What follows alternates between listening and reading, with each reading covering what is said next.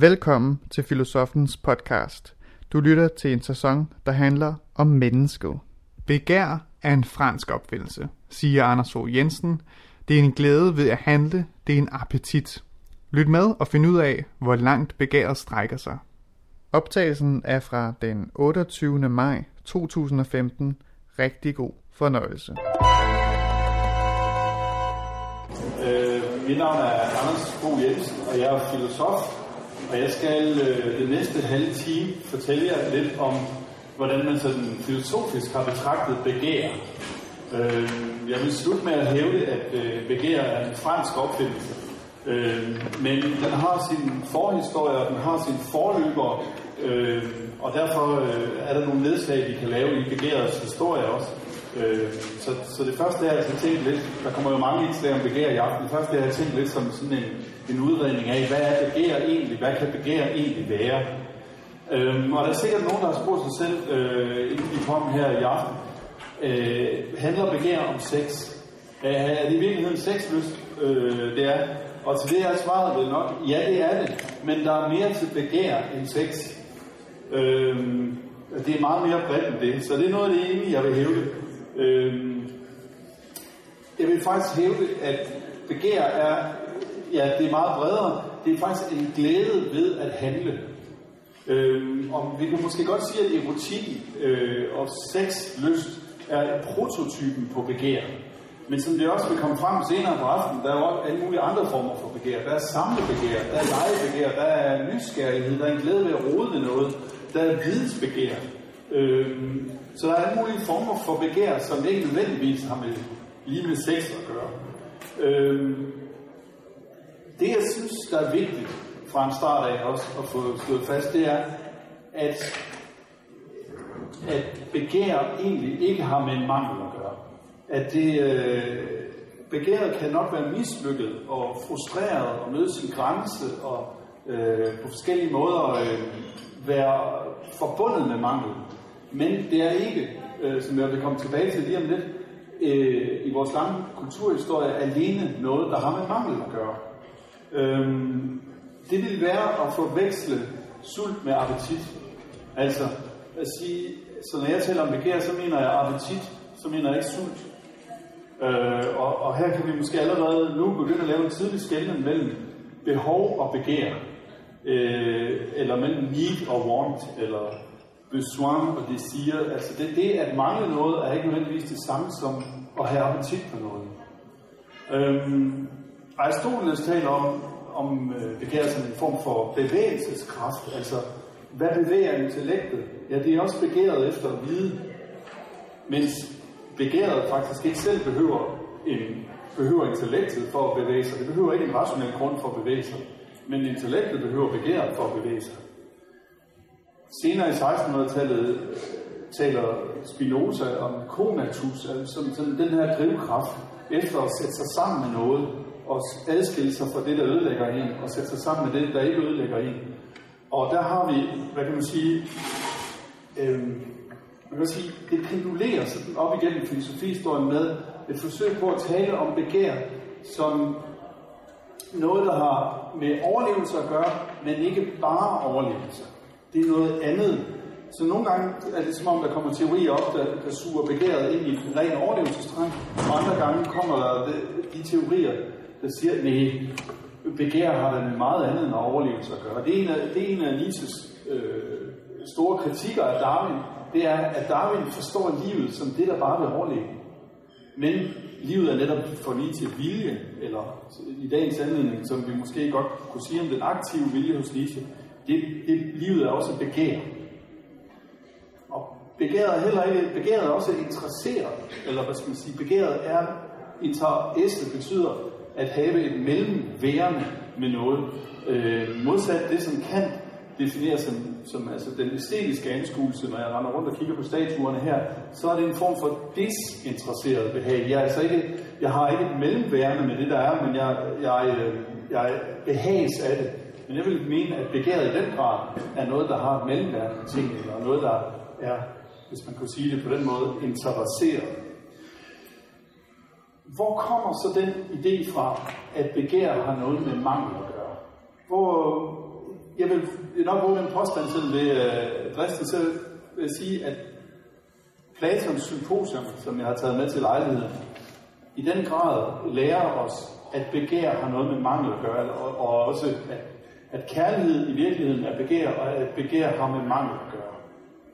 Groft sagt, så må man godt sige, at grækerne, de antikke grækere, øh, når vi, jeg ved ikke med de nuværende, men de antikke grækere i hvert fald, øh, opererer med, med, med tre kærlighedsbegreber. De opererer med eros, som er kærligheden til det, man mangler. Ikke? At øh, man, man vil have det, man endnu ikke har. Øhm, det kan være et par sko, eller en dejlig mand, eller en milkshake, eller hvad man nu begærer. Ikke? Men at det, er, det er kærligheden, som mangler. Så er der filia, som er kærligheden til det, man har. Altså venskabets kærlighed, eller ægteskabets kærlighed. Øh, hvis det er det, som filosofi kommer af, ikke? at det er en kærlighed til viden, eller man kan være filatelist, man kan være glad ved frimærker. Øh, og så har de en begreb, som de ikke bruger så meget, som er agape, øh, som mere er verdens kærlighed øh, med e verden. Altså det at passe på nogen, øh, men som, som netop bliver stor i kristendom, fordi kristendom overtager det her agape-begreb og gør det til næste kærlighedsbegreb. Men agape har mere at gøre med at trække sig tilbage for at lade det andet udfolde sig. En kærlighed ved at, sådan, ligesom at give de andre plads, og det var jo præcis det, som Gud gjorde, ikke? Han kunne have været med at skabe verden. Han kunne have fyldt det hele, men det gjorde han ikke. Han trak sig tilbage og hvad med at fylde det hele, og så gav han på den måde plads til, at noget andet kunne udfolde sig. Det er for at sige, at da, når, når vi taler kærlighed i gamle Grækenland, så, så kan vi skelne mellem både Eros og Filia og Agape. Det er ikke helt det samme. Men ikke nok med det, der er også, når vi, hvis vi bliver ved den, der har mest relevant for os, relevans for os her i aften, nemlig Eros, så øh, ja, det erotiske kærlighed som mangel, så, øh, så er der faktisk, øh, kan man godt sige, to Eros'er på spil i den græske mytologi. Der er en tidlig Eros, som er med i skabelsesberetningen. Altså den, i, den, i den græske mytologi, der bliver verden til ved at Eros, eller slået, ved at jorden, Gaia, med Eros' princip føder øh, himlen Uranus, og så er der to, og så kan det være samleje, og så kan det udvikle sig derfra. Men Eros er sådan et foregående princip, men der er også en senere Eros, som er, øh, hvad kan man sige, øh, den, det er Psykes øh, elsker, øh, og det er Eros, der bliver diskuteret i Platons symposium også.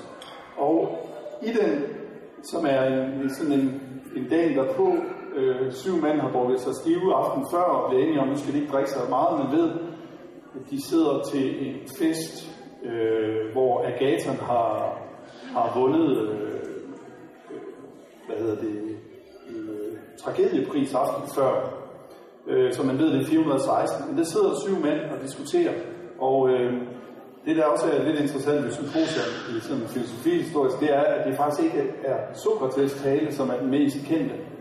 Øh, det er øh, Aristofanes' tale, som vi måske har hørt om, ikke? at mennesket gang var øh, en kugle med fire arme og to hoveder, øh, to kønsorganer. Øh, men de prøvede at bygge noget, der var så, eller de prøvede at kravle op til guderne. De prøvede at omplacere sig selv Øh, og det skal man ikke. Øh, så bliver man straffet. Øh, og øh, måden, som Søvn straffer på, det er, at han hakker menneskene over. Så menneskene altså bliver øh, todelte. Det er jo, altså man kan sige, det er jo på en måde også en, en variant af Babelsmyten, det her, ikke? Fordi i Babel, hvad var det, der var ved at foregå?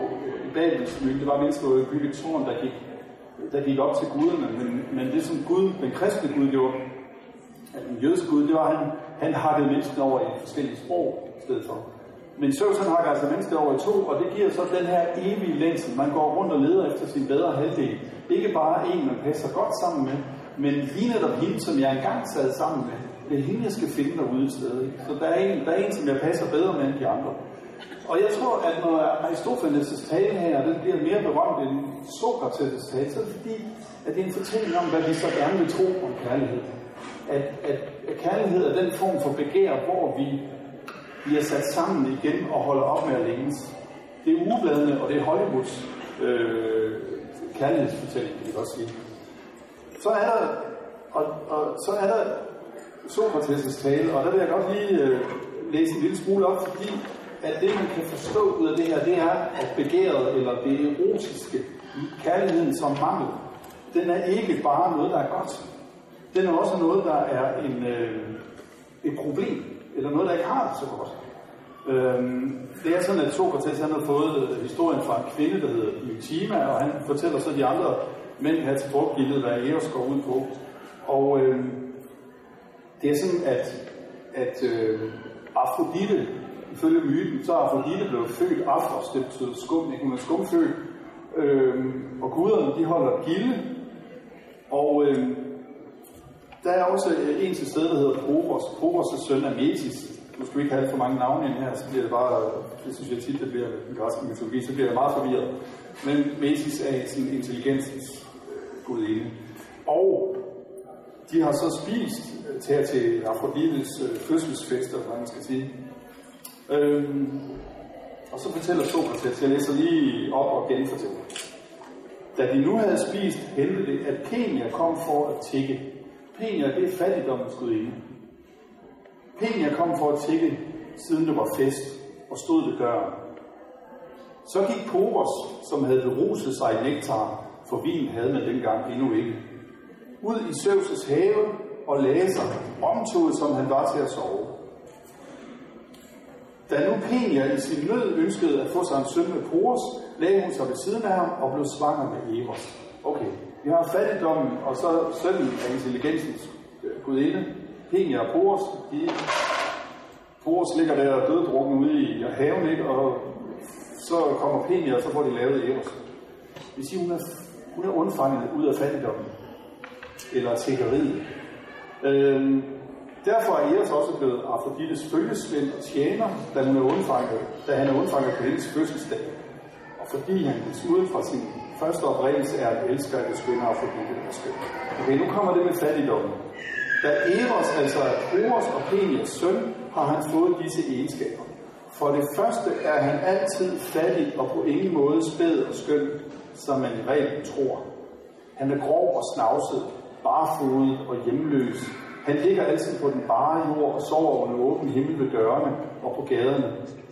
Fordi han har sin moders natur og altid føler savn og mangel. Det er det, vi i dag kan kalde udsat. Øh, altså, han er spæd og skøn, men grov, snavset, barfodet hjemløs. Han ligger altid på den bare jord og sover under himlen ved dørene og på gaderne. Her får vi altså, kærlighed defineret som noget mangelfuldt, men som også noget, der går på, ja, som, som, som altid er, hvad kan man sige, ikke har det super godt. På den anden side, så er han så søn af, af Poros, og derfor har han også nogle andre tilbøjeligheder. Men efter sin far har han fået tilbøjelighed til at stræbe efter det skønne og gode, og han er tapper og dristig og energi, øh, energisk.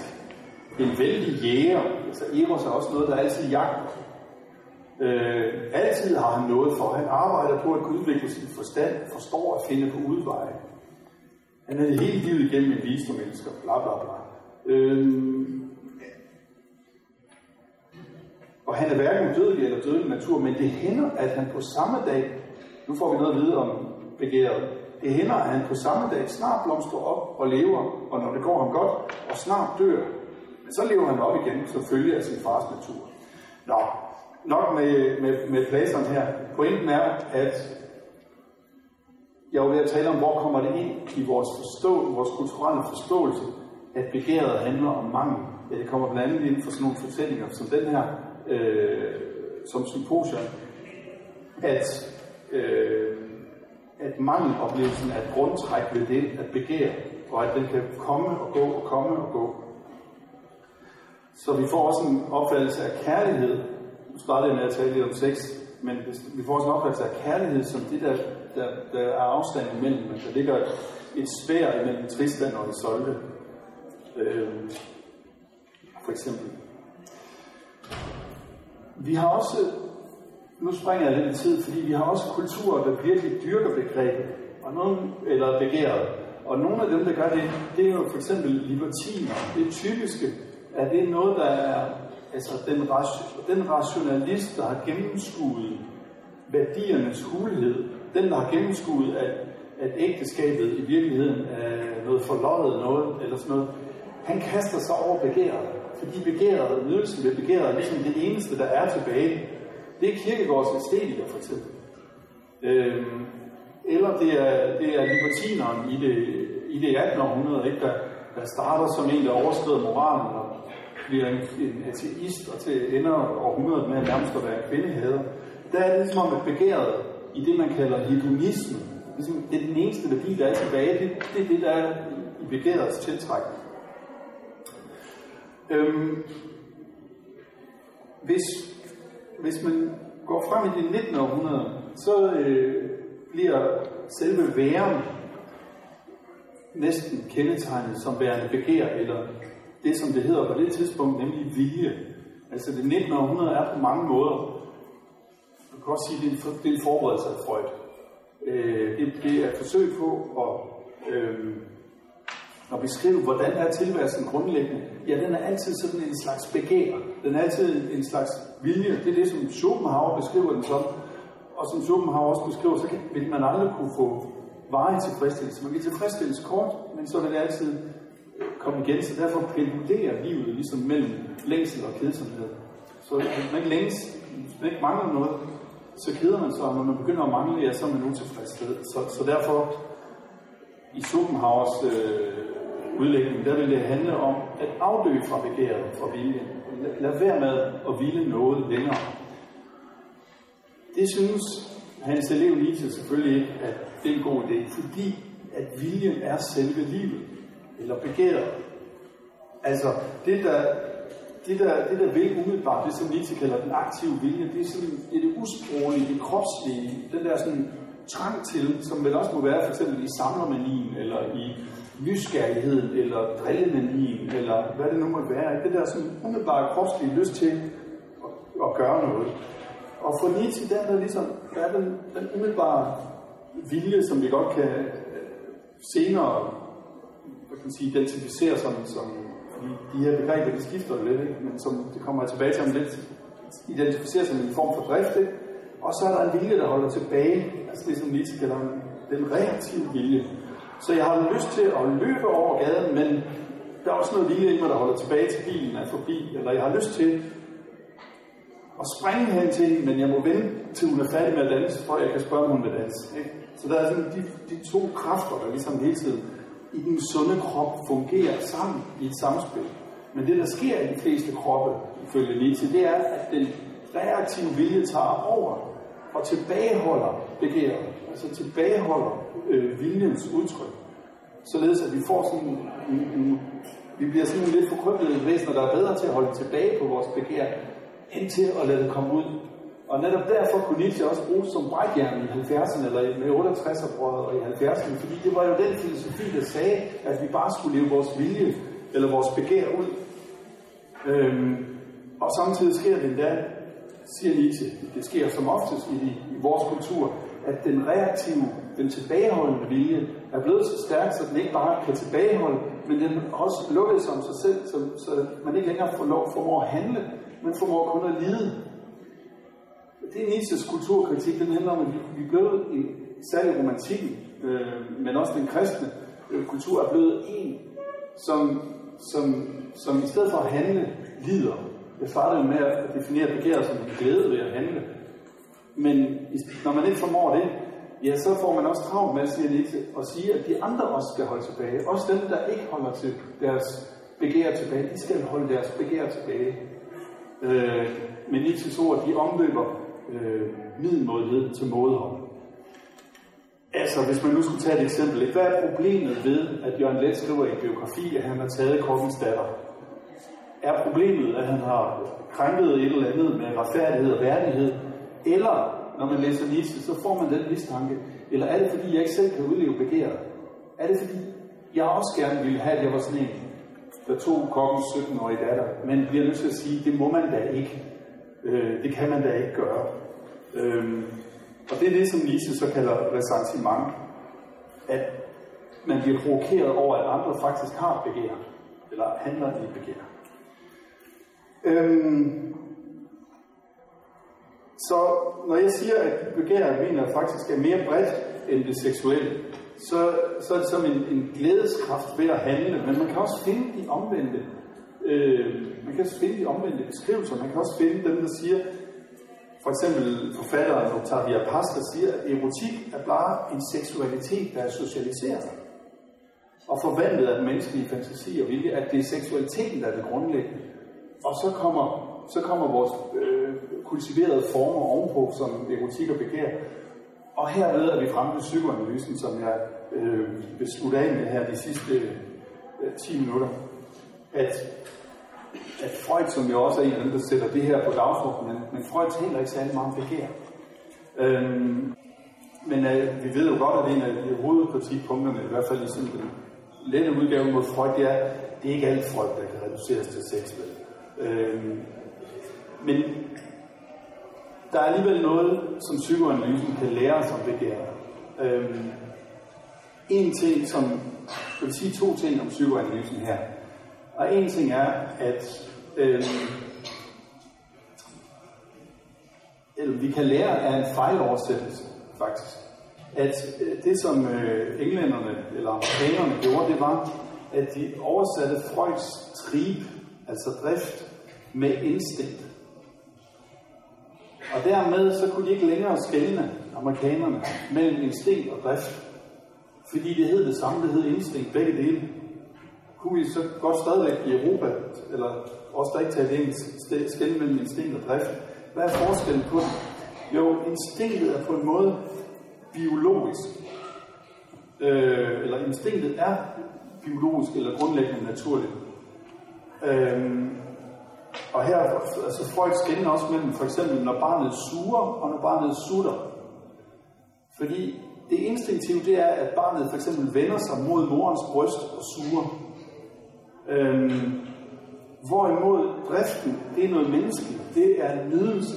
Det er noget, der kan kultiveres. Vi, vi kan forfine nydelsen.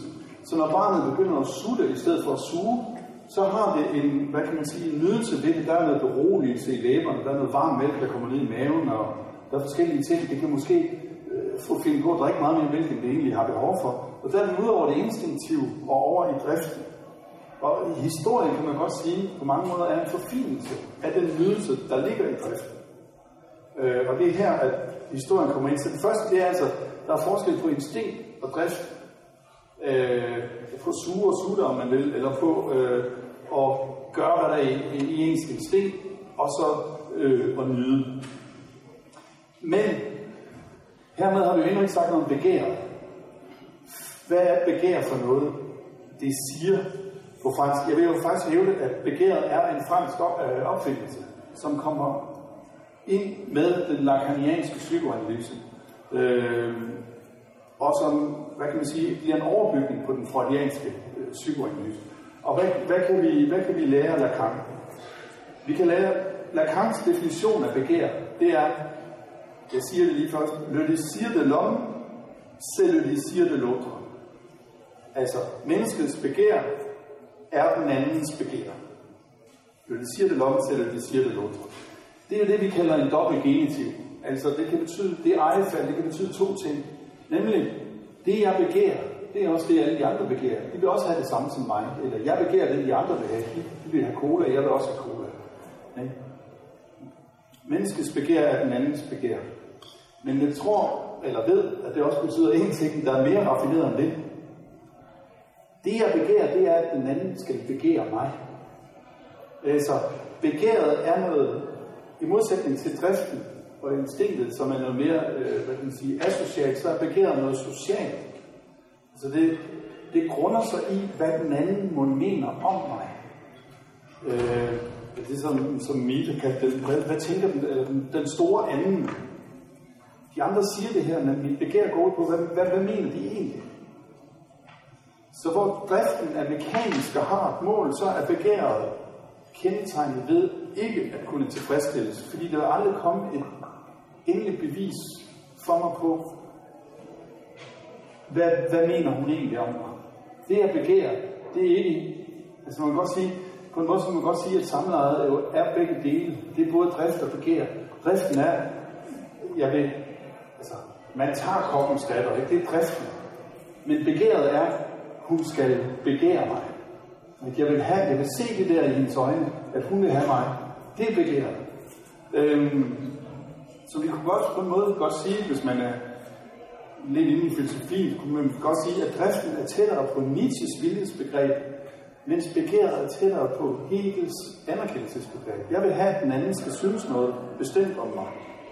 Driften er også en stupid og blind, noget der bare kværner, ikke? Eller en Terminator, der bare skal gå efter noget bestemt, mens øh, begæret handler om, at jeg vil, at hun skal ville mig.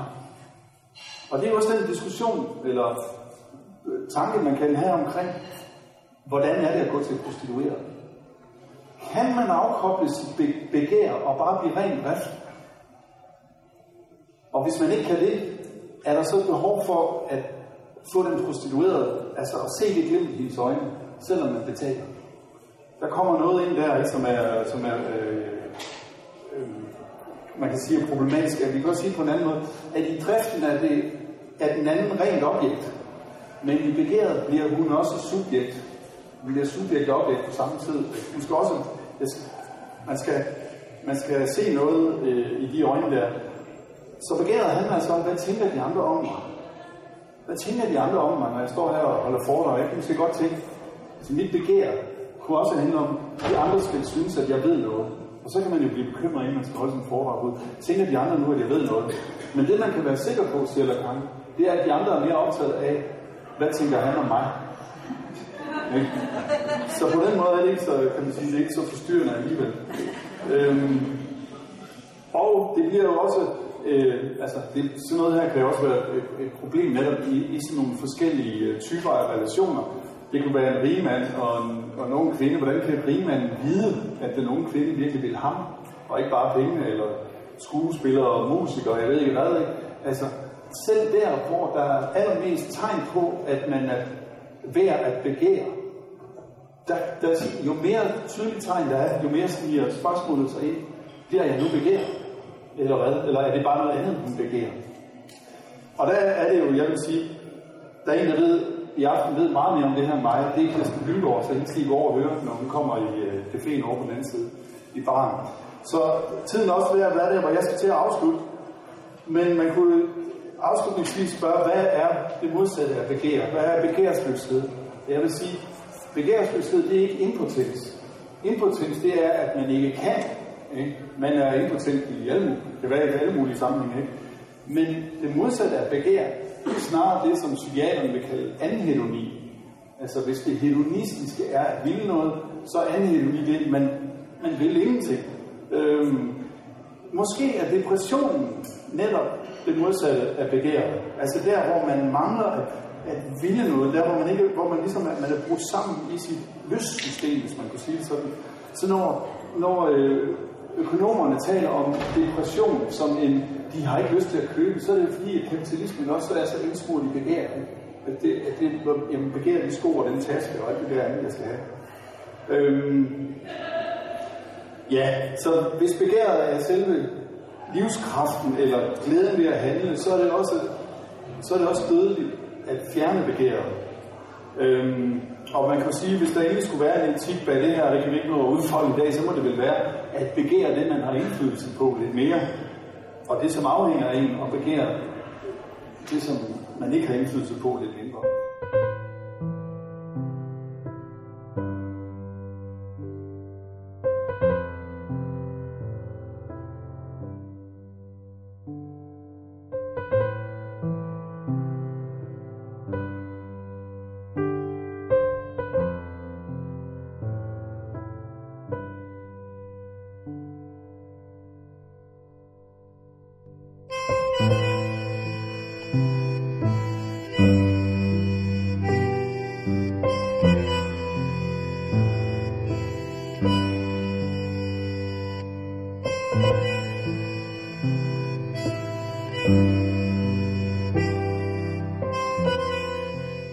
Du har lyttet til Filosofens podcast.